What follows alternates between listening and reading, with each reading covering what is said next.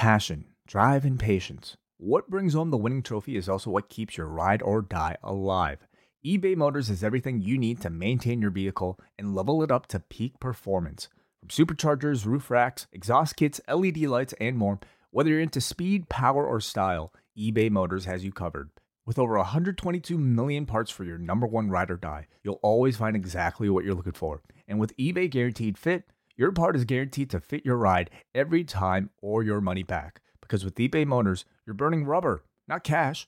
With all the parts you need at the prices you want, it's easy to turn your car into the MVP and bring home that win. Keep your ride or die alive at ebaymotors.com. Eligible items only, exclusions apply.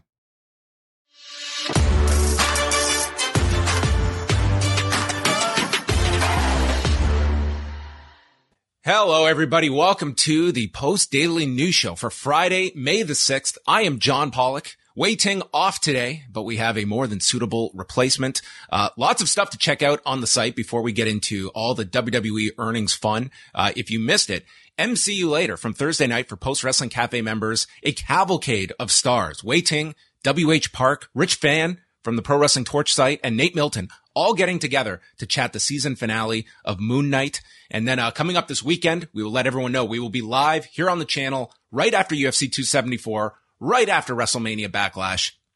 There is a lot going on this weekend, including the Miami Grand Prix on Sunday afternoon as well. So a very, very busy weekend, but never too busy for this man who is joining us. It is our, our quarterly earnings chat with Brandon Thurston here at Post Wrestling. You can catch WrestleNomics every Sunday here on the site and another record breaking quarter, Brandon, and we can get right into things. Uh, posting revenue of $33.4 million and net income of just over $66 million.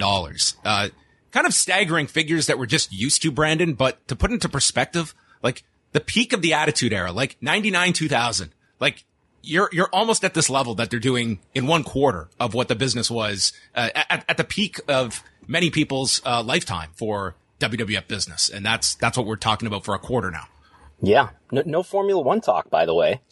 Did it did not come up. I thought it was so close when he was just there on the Netflix. I thought with uh, Drive to Survive getting renewed, I was like, okay. I think he's here- talked about it in the past, though. Yes. But, so, but yeah, really, if you compare it to, to the Attitude Era, which you know everyone thinks of, rightly so, as the most popular era in this company's history. Uh, this is a much more profitable time today than then, even though it's considerably less popular today. Um, and that's even adjusted for inflation, but that's just the nature of this very different business that, that we're, we're seeing today that is so driven by media, by TV rights, by streaming rights even, and not so much by ticket sales. If you do want to get in any of your uh, super chats for Brandon, we will be taking those uh, towards the end of the show, uh, getting into all of the discussion points coming out of the earnings call. Uh, when it came to the uh, the, the estimates uh, on Wall Street and your own estimates, Brandon, how did this quarter fare in terms of what they delivered? I, I estimated an 81 cent EPS, which a lot of people probably don't know what that means. It's, it's just an impression of, of profit, basically. Um, and it ended up being, I believe, was it 70, 78? No, not 78, 76 77? cents. 77. Yeah, I had some issues with the math. It, it didn't quite divide correctly for me in, in actually what they reported. Some, some mm. accountant's going to have to, to explain this to me, why, why it was 76 cents. Uh, when you divide the diluted shares by the net income, it comes out to like two cents lower. But anyway, uh, a little bit more accurate than the consensus of analysts. Uh, I was looking at the two reports that I do have access to and, and comparing their estimates to my estimates. Mine, mine a little bit, little bit more accurate. Um, so yeah, it was, um, in terms of profitability, the various profitability metrics and in terms of revenue, it's, uh, about what I expected. Uh, it was over what they guided. So they told investors in the previous quarterly earnings call that it would be uh, within a certain range of adjusted EBITDA. Uh, I forget what it was. I think 90, 80 to 90 or 90 to 100, something like that. They well exceeded that, reported, I believe, something like $111 million of adjusted EBITDA, mm-hmm. which is their profit metric where they're excluding certain things that they decide to exclude. Uh, but they did better than they expected. They did not raise their, their guidance for the full year. Uh, so I'm, I'm expecting there's going to be some more expenses and just doing some quick math last night. they spent something. So I, I always, so here's, everybody's going to know the secret now, how I do these, these estimates. I take the, the operating expense on their media division and then I divide that by the number of media events, so the TV events that they do mm-hmm. in the quarter, and, and I, it came out to five million dollars per media event, um, and that's really high relative to what it's been in in the trailing, you know, several years. It's been like three, four million. And it, it's higher if there's a Saudi event, if there's a WrestleMania. Now in this quarter Q1, there was a Royal Rumble, there was a Saudi event. Um, I think it's going to be considerably higher this year just because they are doing the these stadium, stadium events. Right. Yeah. Yeah. So I think that's going to be part of it. But, uh, yeah, I mean, financially, they're doing as well as they expected to in terms of just you know so much is, is focused on you know the, the, the escalation of, of, the television rights which it was it was a modest uh it was like 1% increase up uh this quarter. But you know this is a re- return to live events. It's not the robust schedule of years past but nonetheless um live events is a, a sector on the ascent as well as we have seen with uh, consumer products. How did those uh, kind of measure up to what you were looking at and, and what that says just about kind of the state of the company now that they are back on the road on a more consistent basis than obviously a year ago? Well, live events are profitable. That was a real struggle for them before the pandemic, uh, where unless there, it was a WrestleMania quarter, they were either barely profitable or they had several quarters where they weren't profitable. But uh, I, I had been estimating Q4, the first full quarter with the return to touring. Now, about two months. Would it be two? Now it would be, so they returned to touring in July. So that July, August, September would have been Q3. Q4 was, was a full quarter, uh, of return to touring. I figured they wouldn't be profitable, but they were profitable in the live events division. Um, they were profitable again this quarter. And I was thinking about it. Um, maybe I wonder how much of that has to do with the lack of NXT doing any touring. And maybe that would partly explain why, you know, we haven't even seen the Largo loop return. Yeah. Um, so I wonder if, if that's a big part of that story in terms of why that event, why that division uh, wasn't profitable pre-pandemic and is profitable now. Yeah, and I know this is a point you've brought up when we've discussed kind of the, just the concept of, of house shows for this company is that, you know, with the reduced schedule, we are eliminating all of those kind of C level cities that are not going to get a TV. And, you know, you're going to be more selective now in the markets that you do tour, uh, for, for live events. So you're, you're not going to have kind of those, those smaller drawing cities on, on top of it. Yeah. I haven't thought about that a lot. I'm kind of aware that that's, that's an issue, but like, are they running fewer events now than they were in comparable quarters? Like say Q1 2019, did they run fewer events? Uh, in this year than last year. It's now so so long in the past. It's not even showing up on the on the KPIs now, right? Because we've got 2020 is probably the last uh, year on the KPIs. Um, but yeah, it's there's a value in doing house shows, even if they're not making money, and maybe they are. If if, if NXT was such a big part of it, if it was, then maybe house shows are kind of profitable and it is a is a marketing tool to go to a city and to you know promote the product in a town and get people to go to a show and have memories, and then they'll engage with the product again later. Of course, the uh, the highlight of these is always uh, Nick Khan's state of the the media industry on the the earnings call after with analysts, and I would say you know Nick Khan's big message in all of this. Uh, beyond the uh, the WrestleMania performance that they threw out a lot of statistics and uh, and you wrote a bit about this just in terms of of the Peacock deal and now that we can look at it like there is it's unquestionably been an extremely beneficial relationship. Uh, I would say for, for both sides, but with WWE, the just amount of people that are seeing these events are at an all time high. And it's kind of hard because they're not, they're not drilling down specific numbers, but more the, the year to year comparisons. And it seems that, you know, the accessibility to their biggest shows is as widespread as it's ever been. Yeah. And just to fact check myself in real time here. Yeah. Q1 2019, 90 events. This Q1, um, 52 events. So that's yeah. nearly, nearly double. Q1 2018, 99 events. And, and that, none of that includes the NXT events either. So you're, you're definitely right there. They're doing way fewer events. Um, Peacock though. I, I think this was, this was my big takeaway.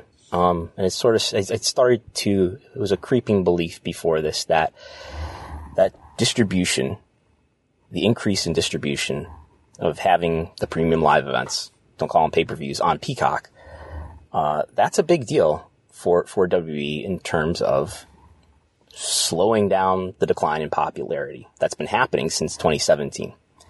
Uh, Peacock is in, I know Comcast just reported, I think almost 30 million monthly active users now. The quarter before, something like 24 million. So uh, think of that, and I believe that's all U.S. So think of that on the scale of a cable network. A cable network, a you know, a big cable network is in about 80 million homes.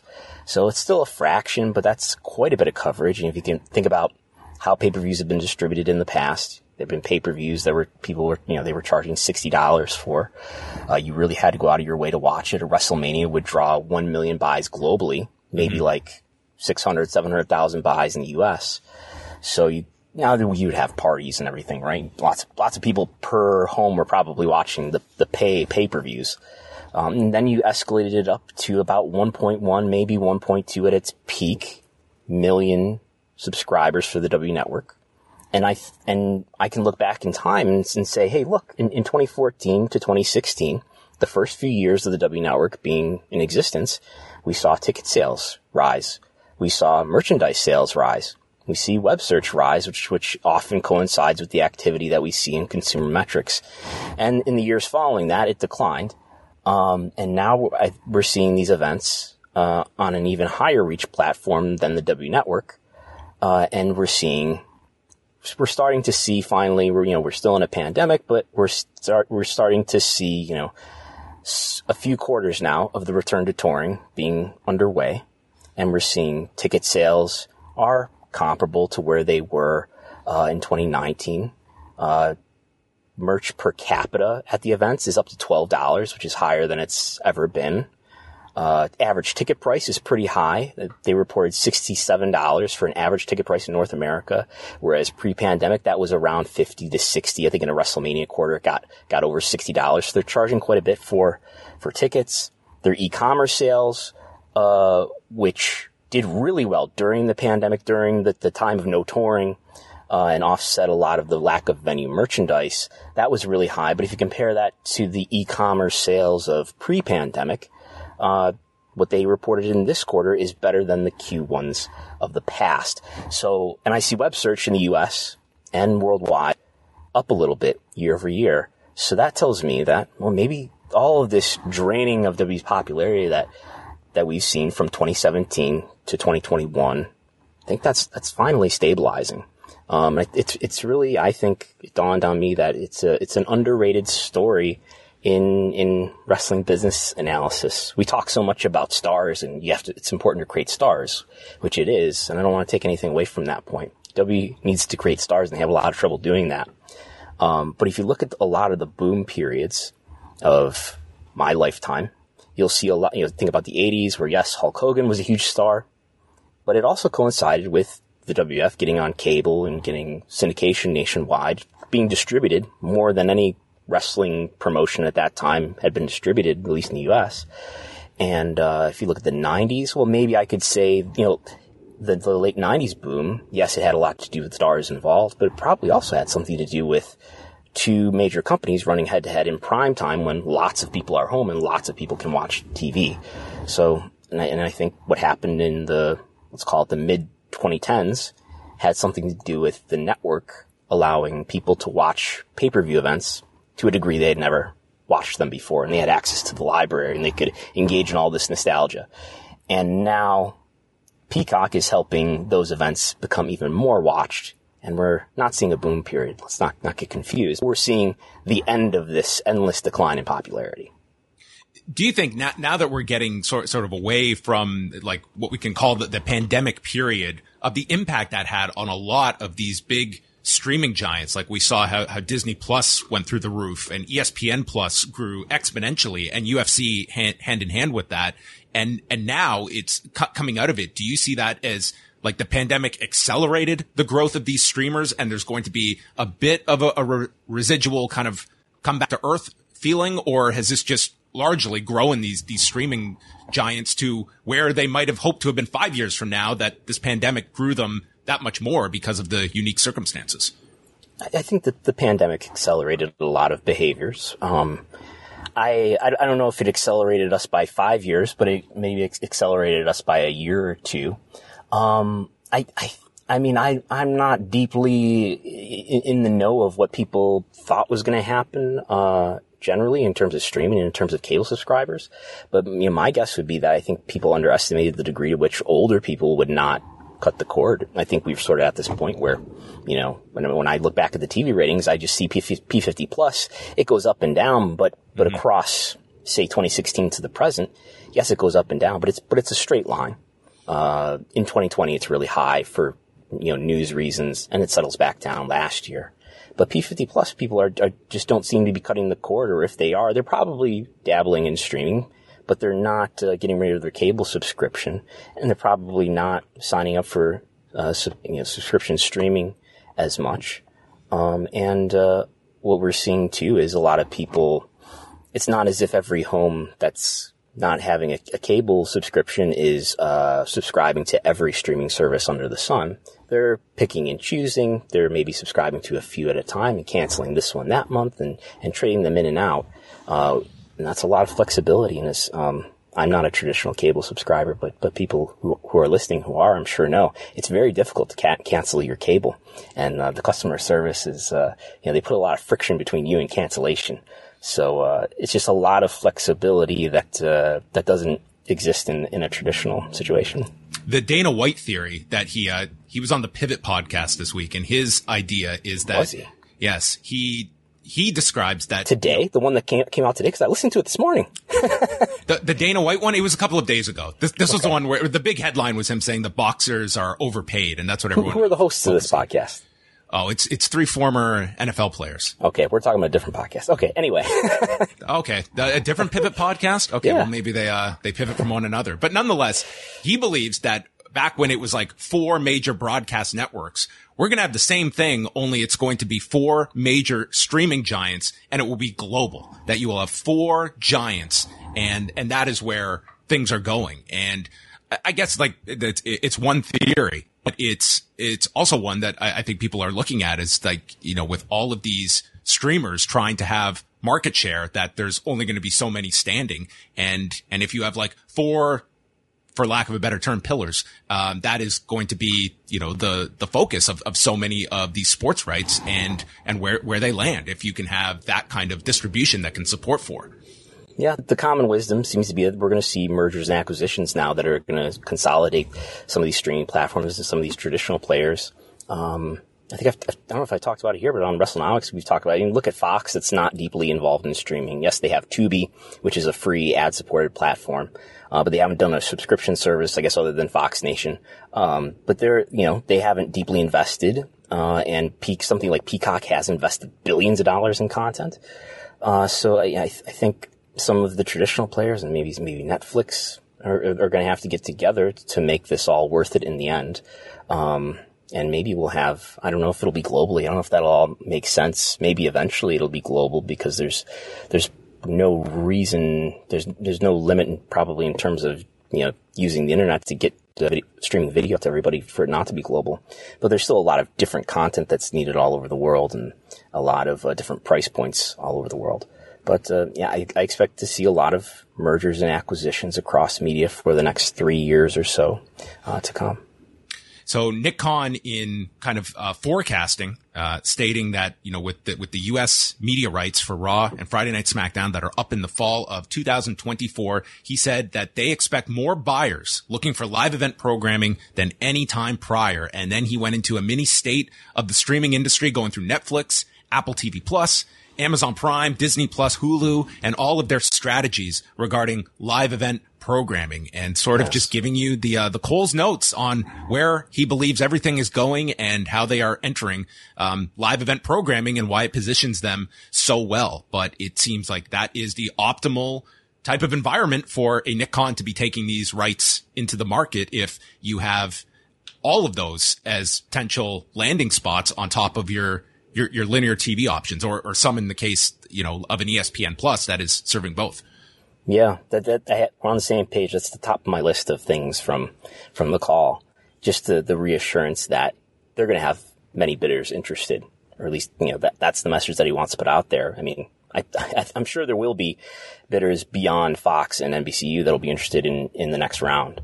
Um, I think you know, he, he talks about Amazon, Apple, uh, every call, Netflix, every call in terms of these are the, the emerging and very, especially in Apple and Amazon's case, and, and they have very deep pockets to, to do what they want in terms of buying content. They can kind of overpay because for Apple and Amazon, especially less so for Netflix, Apple and Amazon, you know, video content is not their main business. You know, Amazon is just trying to get more of your time and more of your engagement so they can sell you more retail. Uh, Apple is, is, is, selling people iPhones and, and AirPods and so forth. Um, so they can really pay, um, more maybe than somebody like Netflix can or NBCU can. Um, and there's talk too from Nick about how you know look at Dancing with the Stars. That's that's being taken off of traditional ABC and being put onto streaming. So not just live sports coming to streaming, but live events. Period. Uh, the Country Music Awards or something were mentioned as something that was put on streaming instead. Um, so that's going to continue to be the case. It, part of it, I think, is, is a pitch to, to to those players, to Amazon, Apple, Netflix. You know that. Uh, we should talk. We should, uh, we should discuss this, which I wouldn't be surprised if they already are having some sort of preliminary uh, discussions or something like that. Um, I don't see Apple as a likely home for pro wrestling anytime soon, just because the Apple brand is is such a is such a high quality brand. I would be surprised if they embraced pro wrestling, especially this early in their in their embrace of live sports. Um, Amazon maybe, and we'll see too. You know, next day there's no no talk of next day rights here. Next day rights are up at the end of this year. Uh, and probably not going to stay with Hulu, I believe. Could go to Netflix. Could go to Amazon. That's totally believable to me. Um, and that's something that I think would really excite the stock market and it would begin this relationship that could turn into live sports uh, dealing.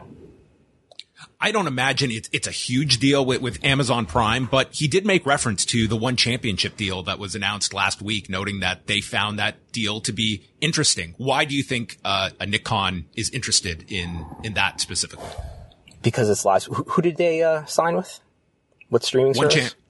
uh, with Amazon Prime. Because it's live sports and it's combat sports. It's nearer to to what WWE does than than any other sport, I guess. Um, and and it's Amazon. It, it just re reassures and reinforces the idea that they could really be players, and you know, it, and even if they don't go to any of these streaming companies, even if they stay on NBCU and stay on Fox for the next round, it still, you know, uh, uh, pushes NBCU and Fox to bid more aggressively and to give uh, W more money or more favorable partnership or better time slot, whatever it is. This post wrestling podcast is brought to you by NerdWallet's Smart Money Podcast. Financial literacy can be daunting, but it's one of the most valuable things you can equip yourself with. On NerdWallet's Smart Money Podcast, their trusted financial journalists offer easily digestible, conversational discussions on topics like balancing your portfolio. If you think an ETF is one of Cena's five moves of doom, this show might be for you. Planning for your tax bills this April, so you don't have to worry about a visit from Irwin R. Schyster and putting away more money for retirement. Because unlike most wrestlers at the end of their careers, most of us should only plan on retiring once. Listen to NerdWallet's Smart Money podcast on your favorite podcast app. Future you will thank you. And I think the obvious is that the more interest in WWE's rights, um, you know, with all of these different uh, players potentially at the table, that that somehow an AEW comes into the mix here of like, what is, what is the value of, of this company when you're looking at, at its numbers and what its, its value is versus what its asking price is in comparison to WWE. If you are sold on the idea of professional wrestling as something that works on your, on your service, then what other wrestling is out there is the natural question. Yeah. And I think, uh, AEW, its popularity seems to be slowly growing too. Um, that's something we've we've talked about uh, quite a bit on WrestleNomics lately, and I know there's been talk elsewhere in, in the wrestling media ecosystem about that. Um, I, have been thinking lately. I don't, I don't, think I've said this anywhere yet. Like I, I was, you know, we just had a big episode last Sunday going over what I think AEW could be worth in terms of TV rights, three x, maybe as high as five x, just based on the number of hours and the, and the, the ratings that they're doing compared to other sports properties and compared to WWE. Um, I think you look at Rampage and what Rampage is doing. There's a one hour show, not in a good time slot. Um, I wonder, you know, if, if it were, you know, up to me. I would I would probably try to sell Rampage as a streaming product and let that be uh, on a streaming platform. The problem with streaming is that yeah, it's important to these media companies. They want to grow this streaming platform because they're trying to catch behavior from people who are never going to subscribe to cable. Um, but it's still really important, as it turns out, to be on traditional linear TV because that still has the biggest reach. So you leave Dynamite on a traditional network like TBS, and and you're reaching a lot of people that way. And maybe it's it's fine to to put Rampage, so your secondary shorter show or whatever duration it ends up being, to a streaming platform. And the impression that I'm getting is that these companies are kind of overpaying a little bit or paying a little bit more for streaming because what what the content provider like AEW is not getting when they go to streaming is the big reach because there's only say, you know, 20, 30 million subscribers here as opposed to like 70, 80 million subscribers on traditional TV. So you get a little bit of money, get a little bit more money for going over there and uh, and you probably reached more people by being on a streaming service while being on traditional TV. So I, I think that's a that's a play and sort of the more complex uh, you can make the deal as we found out in 2018 even the more money you can get by splitting up who you sell the rights to.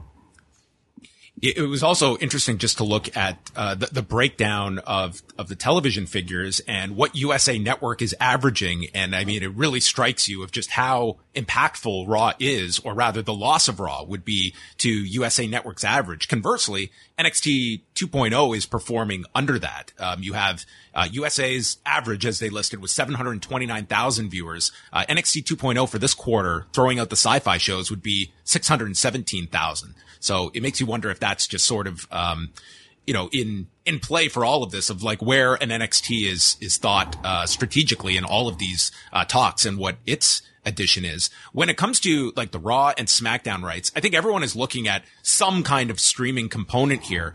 Do you see it being something where it is just certain episodes per year are earmarked, or could you see something creative, whether it be a third hour of SmackDown or an hour of Raw that becomes streaming only, um, and trying to feed both both sides of linear and digital? Could you see them going that deep into breaking up a show and sending your audience to multiple locations? A third hour of SmackDown. I hadn't. I mean, I know we've. Uh, that, that, that's been, uh, you know, I, am ready for it. I'm ready for third, three hours of SmackDown. I think we're getting a second hour of Rampage. Yeah. I think it's, they're only going to ramp up. Um, you got to have the third hour of SmackDown so it competes against Rampage if they stay on at 10 o'clock. Um, but that, that, that's, that's plausible. Anyway, when, uh, Nick Khan talked to Ariel Helwani last summer, right? In, in August, uh, he kind of joked, you know, about the question of is Raw too long? Is it three? I wish it was eight hours, um, because it'd be more content to sell. Um, yeah, I, want, I, I, want that guy to tell me to recite the history of this 24/7 title week by week, and he can tell me how that title has uh, how it goes week by right. week. It, it, like in terms of NXT, I don't, I don't know. Like, it's clear they've clearly punted on the idea that this is going to be something that's going to draw ratings. I think they kind of understood if if you kind of read the tea leaves of what Triple H has said that you know he sort of acknowledged that ratings were down and that they've stabilized, uh, which I guess they have. Um, but it's you know if if they had any hope that NXT was going to be a strong media rights program, I, I don't think they would be doing what they're doing with it. Um, but yeah, it's uh, it's not doing great. But Raw and SmackDown are doing okay. SmackDown especially. Uh, there was a question on the call uh, from Steven Cahall of Wells Fargo. He wanted to know. I think he was nicely trying to ask, uh, "What do you say about ratings not doing that well after WrestleMania?" Because there was a lot of talk about how great the WrestleMania viewership itself was. Um, and Nick kind of talked about Q1, and he said, actually, if you look at look at the quarter, ratings are up. And as I tweeted this morning, if you look at the KPIs that they published yesterday, ratings are not up. yeah. Raw is down. Uh, SmackDown is flat. Uh, in, in the numbers that I have, SmackDown is up 1%. Um, in the demo, they're both down. Uh, so I don't know what, what, what, exactly he was getting at there. Uh, but in terms of their rank, I almost wonder why they don't just focus less on the viewership number, still publish it, sure, but I don't know why they don't publish some form of their ranking that sounds way generally. more impressive to me, Brandon, against these NBA playoffs is the fact they're beating like WWE and AEW. They are beating everything else on their night aside from the NBA. Uh, that that is something to trumpet. Yeah, yeah, and he he brought up that uh, hey, on uh, you referring to April, I think twenty second uh, on Friday night, SmackDown actually beat the NBA and ABC. Well, there was an ESPN basketball game that was doing like twice the viewership of either SmackDown or, or the ABC uh, NBA game. But yeah, other than that, uh, okay performance, good performance from from Nick Khan. Uh, the the other thing about the, the viewership with WrestleMania and I, I, know this was published elsewhere uh, a few weeks ago, that 56 million viewers in India watching WrestleMania. Um, I, am I'm trying to find out like, what exactly that means. Is that a like to like comparison, the way that we think about like P2 plus total viewership? Um, I, I don't know because I've, I've been looking because I, I figured, you know, cricket must do huge numbers. So let me start Googling cricket viewership.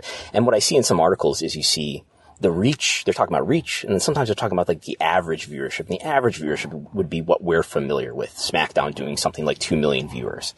Um, so 56 million viewers in India, if that's an average of how many people watched the entire, I guess, two telecasts, um, or, or, or, unless that's just like a, the, the reach number of people who watched a part of the telecast, I'm not sure. But 56 million viewers. I know India is a huge country in terms of population, 1.38 billion people. That's like 4% of the population though.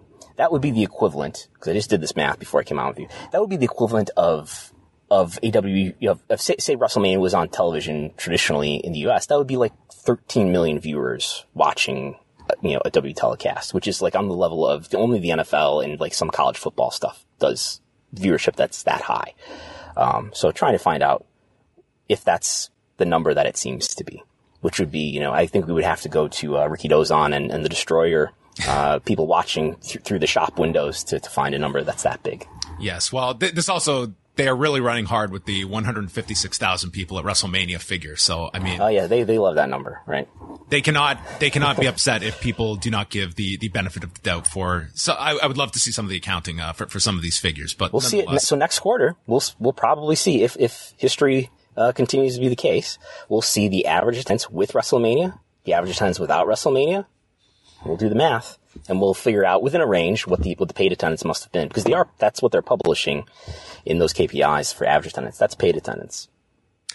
One year from now, the the first quarter report uh, for 2023. Do you expect that by this time next year, they will have their deals in place for Raw and SmackDown, which would be roughly the time the last deals were announced in the spring of 2018. Do you see May. this?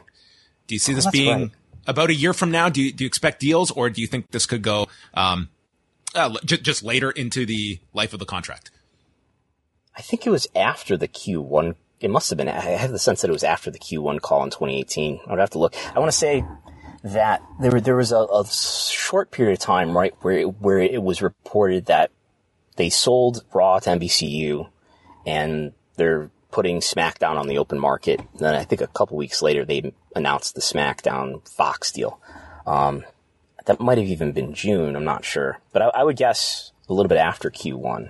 But that usually is when it is, and that's even when it was, I believe, in 2014, around you know May June timeframe. J- J- end of June 2018, they put out their, their press release for, uh, Raw and, and Fox Sports, uh, getting SmackDown. So, so a bit, bit, bit later. That seems yeah. later than I recall it being, but June 26, 2018 is when they put out a press release. But that was after everything was finalized. and NBC was done first, and I'm right. pretty sure that was in May. So there you go. That is, uh, the, the next year ahead. Brandon, do you identify yourself as a gamer? No, no, no. I've, I've, been asking around to what a role playing game is. I haven't got any solid answers yet, though.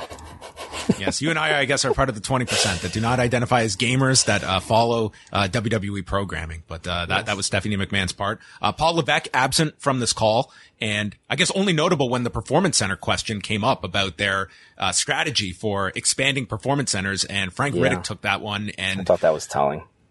Yeah, I I thought that it was as well. The fact that that was a that was Paul Levesque's subject matter, and it did not sound like expanding performance centers was um, something that they are all that keen on in in the future. Yeah. Like it's it's a very interesting development process that they have. Like they're very much touting the, the NIL program, but as you mentioned, like I don't see any move towards more more touring for your talent. It seems to be that we're going to have this very quick in and out system where we're going to assess talent on a very quick basis. You either have it or you don't, and we're going to rush you to TV and we're going to You know, if we have a hundred people come through the doors and we get three people that make it, great. That's that's fine.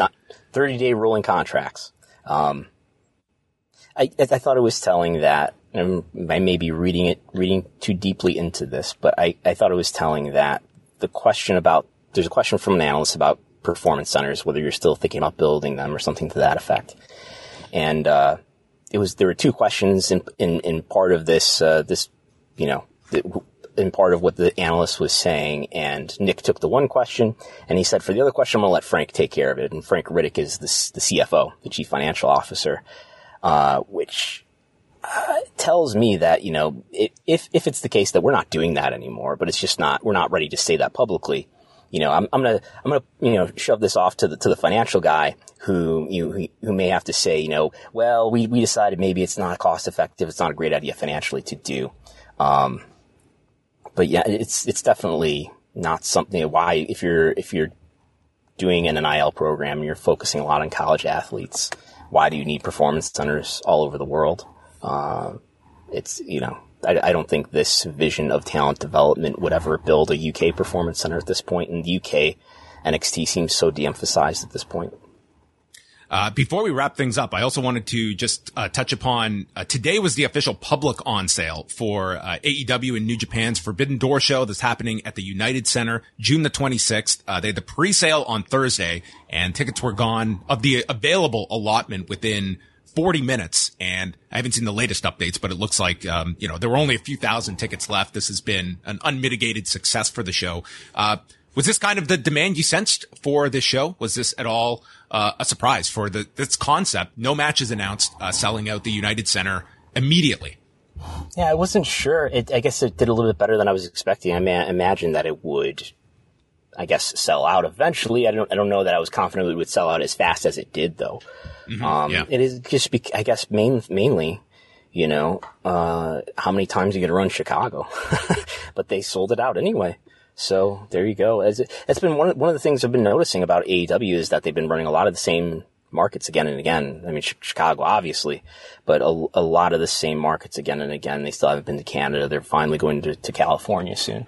Uh, but yeah, they, they, they're doing really well for that. I, it's not clear to me, uh, you know, is this, who's, who's taking home the money for this? You know, uh, is it New Japan and uh, AEW truly running this in a partnership, or is it, uh, you know, is is New Japan just sort of being paid for it, or, or what the deal is? Yeah, it is an interesting question of how you would break that down because we do have the comparable of New Japan running shows featuring AEW talent and they're trying to fill 2000 seat buildings. And, you know, this while it's being promoted as like a co-promoted event, this was, this does feel like this is an AEW show with New Japan talent uh, attached to it. And yeah. the difference of, you know, 12,000 people is going to be the, the pay-per-view will be the biggest part. You know, sure. this maybe it maybe it draws like a million dollar gate. I guess I, I, don't know what ticket prices have been like, and it's certainly big enough to if, if the average ticket is, is high enough to draw a million dollars at the gate. But if they sell, you know, a hundred thousand buys, that's that's multiple times more money than they'll draw at the gate. So that is going to wrap up our look uh, at, the quarter. Um, in terms of Q2, uh, Brandon, that will be the WrestleMania quarter, and they didn't give too much guidance on what they're expecting. They're projecting adjusted OIBDA of 80 to 90 million dollars uh, for the quarter, uh, but so much of this will be contingent on uh, WrestleMania. No Saudi Arabia show this quarter, although they said to uh, look out for another Saudi show later this year, which uh, it's just the one in October that, yes. that, they clearly have a space for, but they just haven't. They're not. They're not ready. Who, who knows what political turmoil could happen between now and then? You know. Yes, yes. The uh, the the other section was well represented uh, for for Q1 with uh, with a nice hefty uh, $60.5 million, uh, yes. in recognized revenue. Um, but yes. yes. All, their, all their non-Saudi event quarters, it's like 10 million, maybe, maybe, maybe five. Yeah. They are softening a little. They're, they're, they're, they are saying the country more often now. We, we still get large scale live event multiple times, but they're, they're slowly integrating the, the actual name. Yes. as we get further and further from the last time there's been a major international news story surrounding the Saudi government, it gets a little bit safer to say Saudi Arabia. Yes, it's always an interesting uh, tap dance that they that they go through uh, through all of these and their uh, their their means to uh, secure international funding. Uh, but that is going to wrap things up. Uh, Brandon has a great rundown talking about the, the distribution model of uh, of what WWE and historically uh, what has coincided with with major peaks uh, for the company's popularity up at patreon.com slash WrestleNomics. And I am sure you're going to be uh, diving more so into the quarterly report uh, with Chris Gullo this Sunday night. And I will say that uh, the artwork for WrestleNomics, I mean, you are just topping yourself, Brandon. I thought last week with WCW and the AOL Time Warner merger in the rear view min- window. I mean, yeah. just beautiful. It's a, uh, it's an image, there's an image from, um, from a Marshall McLuhan book. Are you familiar with Marshall McLuhan? The, the medium Fellow is Canadian? the message. Yes. Yes. Yes. That, that's very much on, on, theme with what, what the article, uh, that I just put up on Patreon is, is about, you know, sort of, we're not paying enough attention to, we're paying very much attention to the content and what's on the screen, which we should. Uh, I don't know if, I don't know if, you would agree with that, but we're paying attention to, you know, is Roman Reigns over? How big of a star is he? Who else are they developing? And, you know, how much are these stars in these matches going to draw? But, uh, the, the medium itself, the, the peacock in this case, is, uh, is, is, is, is a big difference maker, I think, for, for WWE. So, yeah, we'll see what, what images I come up with. Uh, here's here's the last question. Let, us end with with, with a, a, heavy philosophical one. So we we have seen the impact of WWE. We can call this the fixed revenue era. Okay. That is what they are in right now. Very hard to mess up th- this, this business model, uh, regardless of stars. We have seen the impact too on creative at a time when profits have never been higher. Revenue has never been higher. Uh, creative satisfaction, I would say is not at an all time high. Do you as a fan out there, do you root for these gigantic rights deals for a WWE? for an AEW where your revenue is, is fixed to such a high amount that you, you are not a slave to your creative process week by week to have the consumer confidence when so much of your revenue, it's, it's a guaranteed home run before you even step up the bat every week.